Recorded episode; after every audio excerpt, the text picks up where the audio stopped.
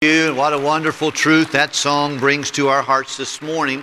That song was written by a lady whose daughter had gone off into the world. It had gone dark on her. She didn't even know where she was, didn't know what was happening, knew that she was involved in some very dark and wicked things. And they would pray and fast. And, and then one day she walked into the church after years of being off and in her own, in finding her way into the pigsty of this world, and came back and she wrote that song, He's Been Faithful, Faithful to Me. It's kind of interesting. That's kind of what we're talking about today. We're talking about three things that were lost a lost sheep, a lost coin, and a lost son. One of a hundred, one of ten, and one of two. Luke chapter 15, if you would please, in your Bibles, you'll look here. The Lord Jesus is now, of course, in the last part of his ministry, and he has two groups of people following him. Some come to hear him, and come, some come to murmur against him. The people who came to hear him were the publicans and sinners. The common man heard him gladly. They wanted to hear what he had to say. Sing them over again to me, wonderful words of life.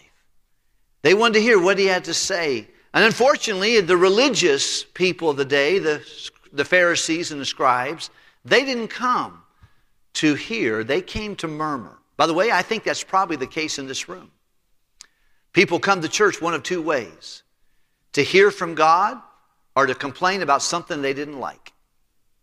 To complain or to murmur about it's too cold, it's too hot, it's too long, it's too short, something didn't like go exactly the way I'd like for it to go. And you know, I found in, I found myself in both those categories over my 56 years of breathing air.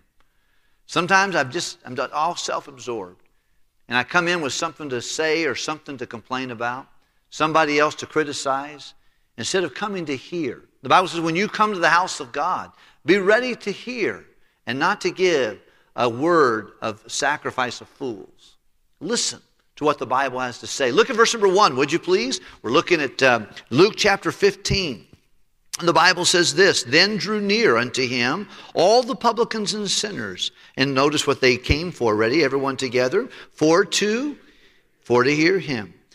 And the Pharisees and the scribes, they said what? They murmured, saying, This man receiveth sinners and eateth with them. So you have two people following, two groups of people, one ready to hear him, the other ones criticizing and murmuring that he would spend time with sinners and publicans. You know, the church really is not a pristine place for people who get dolled up, it's really a hospital for sick people. It's a place where we get help for our wounds and encouraged from our difficulties. We get help from the Lord. Well, these folks knew they needed help. And so the Lord Jesus, listening to the complaints of, of those who felt like they were all that in a bag of chips religiously, criticizing him, how dare him spend time with the publicans. And the publicans were, were Jewish people of the time who worked for the Roman government to extract taxes from Jewish people. So they found them as traitors, and they oftentimes were uh, dishonest, Zacchaeus was an example of one of those years ago. We find that in Luke chapter 19. We'll meet him in just a few chapters from now. But uh, they were publicans and they were sinners, but they listened to the Lord. The others murmured, and when he did that, when they murmured, he focused his attention on a story. Three stories. One story is about a shepherd who was gathering his sheep at night. He had a hundred of them. And each of them came in and he counted them, and instead of being 100, it was 99. 99 were in the fold, and it was nighttime, been a long day, and he got them all into the hedges, and now he can't find one. One is missing. And he's one of 99, and yet he decides, you know what, he's very valuable. I need to go find him. Look, if you would please, at the scriptures. You can see it for yourself in verse number three. And he spake a parable, and a parable is an earthly story that has a heavenly meaning. Would you say that with me? It's an earthly story with a. So it's, a, it's an earthly story. It's a story about relative things that we understand, but it's bringing a spiritual truth. So he spoke a parable unto them, saying, verse number four, What man of you, having a hundred sheep, if he lose one of them, doth not leave the ninety and nine in the wilderness and go after the one that is lost until he find it. And when he had found it, he layeth it on his shoulders, rejoicing. And when he cometh home, he calleth together his friends and neighbors, saying unto them, Rejoice with me, for I have found my sheep which was lost. And I say unto you, that likewise joy shall be in heaven over one sinner that repenteth, more than the ninety and nine just persons which need no repentance. He's referring to the people there that are murmuring. He says, You know, let me tell you a story. He told him a story about a man who has a hundred sheep. And he came in one night, he was tired himself, and got them all together and realized he had one missing. But he wasn't satisfied to say, You know what? It doesn't matter about the one.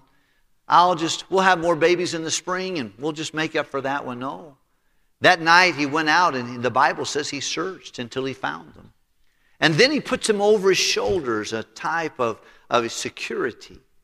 John chapter 10, verse number 28 says, Then I give unto them eternal life, and, and uh, they shall never perish, neither shall any man pluck them out of my hand. And my Father which gave them me is greater than all, and no man is able to pluck them out of my Father's hand. I and my Father are one.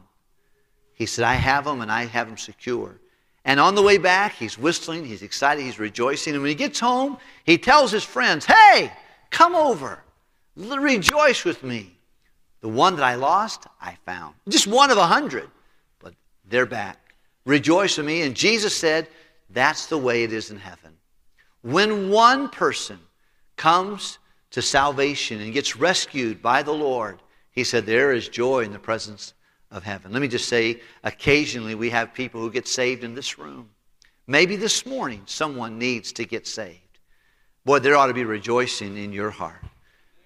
This morning, when we have someone baptized, you don't want to slip out if you don't have to. You ought to rejoice and say, Boy, I remember when I got saved. I remember when I got baptized. It's their special day. I want to cheer them on. I want to rejoice. Just like heaven's rejoicing, we don't want to miss out on heaven's rejoicing. He said, Boy, you guys, there's as much joy over one who repents than 99 who think they have no need for repentance. Look at the next one. So we see one of a hundred. Now we see one of ten. Here's another story that Jesus tells them, beginning in verse number 8. Either what woman hath ten pieces of silver, a Roman a coin, if she lose one piece, doth not light the candle and sweep the house and diligently till she find it. If when she had found it, she calleth her friends and her neighbors together, saying, Rejoice with me, for I have found the piece which I had lost.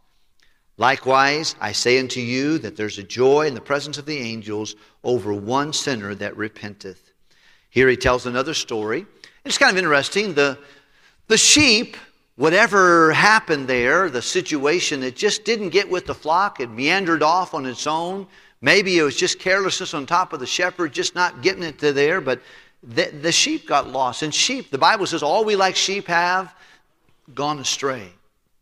Sheep kind of meandered off, and maybe not willfully, but just they easily to get lost. But then the coin doesn't lose itself. The coin doesn't grow legs and just run away from its owner. The coin, for whatever reason, is, misplaced. And the Bible says that this particular lady really starts looking for this coin. It's, it's bothered her. It's just one of ten, but it's, it's still very important to her. It's no fault of the coin, but to the lady, it's very valuable. And the Bible says that she takes a lamp. She takes a, a light and she looks underneath, moves her couch, moves her, her, her bed. She's looking everywhere till she finds it. It's been an arduous time trying to find it, but when she finds it, she calls her friends and says, Hey, come rejoice with me. That coin I was telling you I missed, I found. It. I had to look for it. I had to put light on it. You know, the light is, is a type of the gospel. There are many people that are in this world. There are people you know and people I know that are not saved. And they may be just, just they need the light. They need someone to look for them. The Son of Man has come to seek and to save. You, know, you and I ought to be always on soul patrol. If you're saved, you ought to be looking for somebody else who needs to be saved. You ought to make sure you have your New Testament, your Bible, a gospel track available with you where you can invite, invite someone to consider Jesus. Ask someone, could, you, could I share with you from the Bible how you could be saved? Jesus said, We're the light of the world. And he, she needed a light, and she went and searched, and she found. It was just one of ten, but it was very important. So we have one out of a hundred, we have one in ten. Now the Lord will tell us a story about the prodigal son. Very popular story. The overtones of the whole three stories are to challenge religious people to rejoice when someone is out of the way and comes back home. When somebody is lost and they get found. When someone is unsaved and they get saved. When someone comes back to the Lord. It's, it's challenging. It's, it's in the face of the Pharisees and telling them, listen, you need to rejoice. If heaven's rejoicing, you ought to rejoice too. Now he tells a story, one of two. Two brothers, two sons of a certain man. Let's look at the story if we can, please. By the way, verse number 11, the Bible says, And a certain man had how many sons? And the younger of them said unto his father, Give me the portion of goods which befalleth me. And he divided unto him his living. And not many days after, the younger son gathered all together and took his journey into far country, and there he wasted his substance with riotous or immoral, frivolous, wicked living. And when he had spent all, there arose a mighty famine in that land that he was at. And he began to be in want. He began to find himself needing someone. His fair weather friends were no doubt gone. The girls he had spent money on had left him in the dust. And he went and joined himself to a citizen of that country, one of their one of the foreigners there, and he sent him into his field to feed pigs, swine. And he would have fain have filled his belly with the husk that the swine did eat, and no man gave unto him. An interesting story. We're familiar with this story. It's one of two. Two boys, and he's the younger. The older normally would get two thirds of a two a son, and it wouldn't be equally divided, from what I understand. The older guy would get a little bit more as the older son, but the younger son, he came to his father and he says, Give me the portion of my inheritance. I want my inheritance early. Give it to me and be done. You know, it's a couple things that I just will say this. This is not really, it's not in context, but I think there's several things to think about. What's missing in the story of the prodigal son? I think number one, the partner's missing.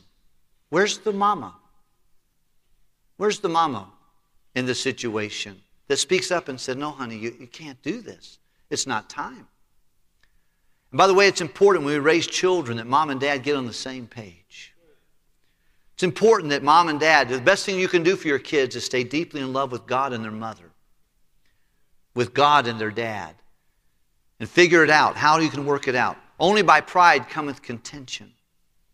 And you can find it. You can, you can fight your rights and you can write yourself right out of a great relationship.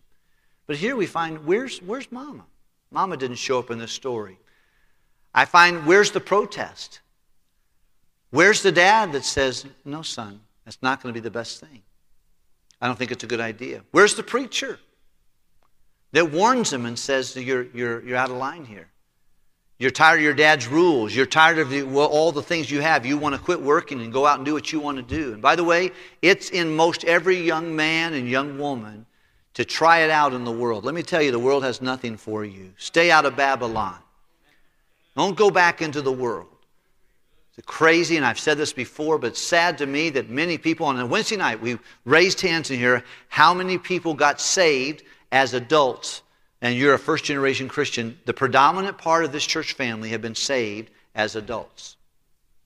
You know what that means? A lot of folks who got saved out of sin, their kids were raised in this church and no longer faithful to the Lord Jesus. I don't think you have to be here to be faithful to the Lord Jesus, First Baptist Church. But second generation Christians, and we've been doing a study on, on Wednesday night in the book of the Revelation, people that are second generation Christians, they, they, they, they, they forget how wonderful it is to be saved. And when you get saved young, thank God for that. He saves you out of a life of sin, uh, from a life of sin, not out of a life of sin. We need to have gratitude in our hearts. But this, there's no preacher here. There's no protest. There's no, there's no prayer. We don't have prayer in this particular story. I, it's a story that Jesus gives, but I think there's a couple things that we can consider. I think one of the greatest things, and we think it's not very important because we, we vote with our, with our actions how valuable we have prayer. Tonight we'll have prayer here at 5:30 tonight, right over here in this room. I hope everybody can come, can come. I hope they're standing room only. I'd like to encourage you to come. And Wednesday night we'll have prayer again there at 6:30, especially in this month. We'll pray. There are other prayer prayer places you can take. There's a there's a prayer meeting at uh, at 5:30 upstairs too, and there's one there's one here, and there's one upstairs on that thing. But I hope you'll find a place to pray. But prayer is valuable if you think it's important. You'll pray. But there's no prayer here. There's no preacher. There's no partner. There's no mama that objects. There's no, there's no prophecy that's saying, hey, I'm warning you. Don't do this, buddy. Don't do this. And sometimes when people are grabbing hold of a greasy pole, they just, they, there's no stopping for it. And there's people you kind of warn, you warn them, and they just, they just, you tell them, listen, don't go the way of the world. Don't do this. Don't do that. Don't rebel against your mom and dad. And they still grab hold of it, and they, there's no stopping till you hit a, a very hard bottom. Well, this fellow would do that. He went out and he found himself with a lot of money and made himself a lot of fair weather friends, and drinks are on him. Lived in riotous and far away, as get as far away as I can from my dad. As far away from that, in a far country, with foreigners and trying to figure some things out. And then, of course, the season of sin is, it, the Bible says there's, there is pleasure in sin for a season. Let me just tell you something, just in case you need to be reminded. Sin season is very short. It is pleasurable, but it's a short pleasure. Your first day of getting drunk, that was your best day of getting drunk. Your first day of lying and gambling, that was your best day. Your first day of getting into an immorality or pornography, that was your best day. It's going to go down and down and down after that. That's the way sin is. Sin always takes you farther than you want to go. It always keeps you longer than you want to stay. It always costs you more than you want to pay. That's why the Bible says, make no provision for the flesh to fulfill the lust thereof. Love Jesus Christ. Stay on the high road of holiness. Don't get into the ditch. God gave us the Bible so we can know how to be saved, so we can be successful, so we can be mature, but also so we would know what's not right and how to be instructed in righteousness so we can stay right with the Lord. Let the Word of God help you with that. Some of you, you, you don't read your Bible except for when you come to church. God help you. Wake up and smell the coffee. Thy word have I hid in my heart that I might not. Sin complicates life. And I don't care if you're seven or 75. You're never too old. Don't ever get into the situation, well, I've been there, done that, and I'm good. I bought a few t shirts myself. No, you haven't. You need to stay faithful, all of us, all the way. Everybody doing what they're supposed to do. Mama, read your Bible. Daddy, read your Bible. Grandma, Grandpa, stay faithful to the Lord. Give, serve, love, live. Why? Because there is lost. All this whole chapter is about the lost a lost sheep, a lost coin, a lost son. Some of you have lost children, and they're struggling, and you know it.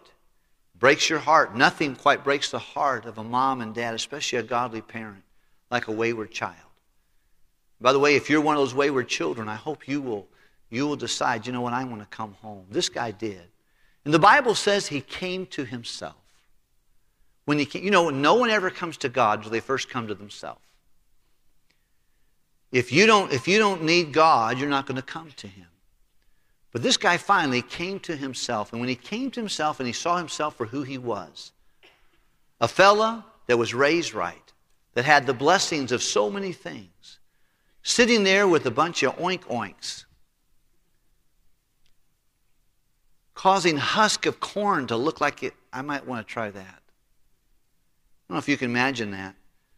I was with a pig not too long ago, and I don't, there's nothing he ate I was interested in. I didn't like to be around them. They stink. But here he finds this Jewish boy right there in a bunch of swine and looking at what he's eating and thinking, man, I probably need to eat some of that so I can get some nourishment. And he finally says, you know, what am I doing? He came to himself, and then it came to another thought. Let's look and see what the Bible tells us real quickly. Chapter 15 and verse number 17. And when he came to himself, he said, How many hired servants of my father have bread enough to spare, and I perish with hunger? He said, Even the guys that work for my dad, they got more food than they can eat, and I'm sitting here with a bunch of pigs in the pigsty of the world on a pile of wish I would have.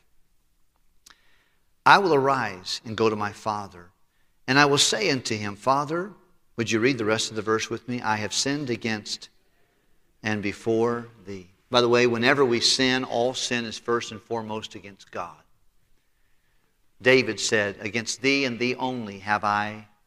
I don't care if it's a moment of pride, if it's a smart aleck remark to your spouse. You first sinned against God. That girl, sir, is God's daughter. That man, ma'am, is God's son. The roles God has picked for you. And anytime we sin, our sin is first against God and then it's against others. He said, I'm going to go back to my dad. I'm going to tell him, Lord, Daddy, I have sinned against heaven first, and I've sinned against you. By the way, we're a fool to think that when we do something wrong, we only hurt ourselves. I've had people try to convince me that my whole time of working with them. Well, what I do only hurts me. You're, you're crippled too high for crutches. You're a few french fries short of a happy meal to believe that. No, no. When you sin, you affect everybody else around you. But all sin is first before God. He figured that out. When he came to himself, he said, You know what? I've sinned against God. I've sinned against my dad. Let's look and see what he says here in verse number 18. I will arise and go, and of course, verse 19, I'm sorry, and am no more worthy to be called thy son. Dad, don't, don't call me your son. He opens up this statement, Dad, Father. The last time his father spoke to him, he said, Father, he spoke to his father, he said, Father, give me. Now he says, Father, make me one of thy hired servants. He said, Dad, don't call me son. I'm going to go back and just ask you, would you let me at least work for you? Put me in the bottom of the totem pole, let me work for you. Verse 20, and he rose and came to his father, and when he was a, yet a great way off, his father saw him and had compassion, and ran and fell on his neck and kissed him. Isn't this wonderful that the father didn't say, Oh, here you are. Yeah, boy, you look really good. You don't have shoes on, your clothes about ready to fall off of you. You're skinny as a rail. It's about time you get back here. No, no. His father saw him a great way off, and he didn't wait for him to come to the porch. He ran off the porch. And he ran to meet him. And he had compassion on him, and he loved him. As we conclude our message today, this whole message is about the lost. By the way, I, I, why are we putting a church in North Chicago? One reason the lost so people can get saved. That's why. Why are we gathered today? Well, quite frankly, if we're gathered here for the right reason, we're gathered so you and I will get stirred up to tell someone else about Jesus, to recover somebody from the error of their ways. Churches is a time of like a halftime of a football game. We come and learn a few things we're doing right and a few things we're doing wrong and get out there and let's get the job done in your communities and where you are and what you're doing. So many of us, we think church is all for us. So we just come and sit and soak and sour, have a few critical words from time to time about well, how we think things are really going. we're really supposed to be foot soldiers. We're supposed to be players on the field, of, and the field is not the church, the field is the world. That's why we give, that's why we pray, that's why we go. So many of us are so self absorbed, we think the church is a drive through Starbucks. It's supposed to serve us. I want to have what I want when I want it. Truth of the matter is, we're coming together as a called out assembly to go do something for the lost. I want you to notice also the heart of the Father. And here we had a shepherd, we had a woman, and we have a daddy that's seeking and trying to wait. Some had to wait for them to come back around. By the way, there's people I'm waiting on. There's people I've gone through the whole gospel with, and I'm waiting for God to bring them. I can't save them, but I'm praying they'll come to God. There's other folks I'm seeking with the light of the gospel and with the word of God to bring them to the Lord Jesus Christ. But God loves the lost, and the Father's heart is a heart of reconciliation. As he closes out the chapter, he tells us about boy number two. Boy number two comes home and he's now he's given him a robe. He's put a ring on his finger. He's now told the, the servants, that fat cat we got, fat calf we got, that cow we've been fattening up, it's time for party. Go kill that thing. We're going to eat well tonight. My son that was dead, he's alive. My son that was away, I didn't know if he was alive, he's back. So they begin to commence their gathering, and the older brother comes home from the field, and he said, What's going on with the party? And he calls one of the servants. He doesn't go see his dad. He calls one of his servants to tell me what's going on. He said, Your brother, he's home. The one that was gone, he's back, and dad's ecstatic. We're going to have a party. And he refused to go in. He refused to participate with the party. He was angry with his dad. You know what's beautiful? His dad comes out and meets him.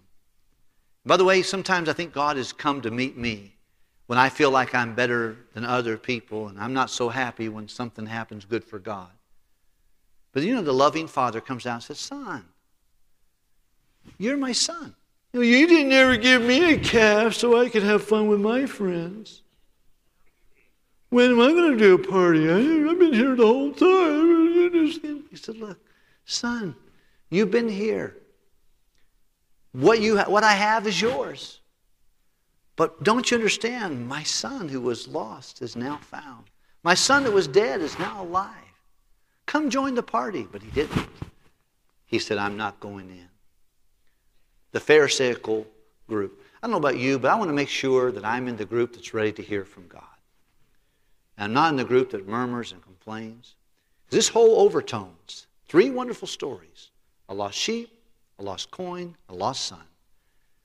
The overtones are to help those of us who've been saved a while to stay fervent and rejoicing when people get saved. That's the overtones. Lots of other things we can learn about it.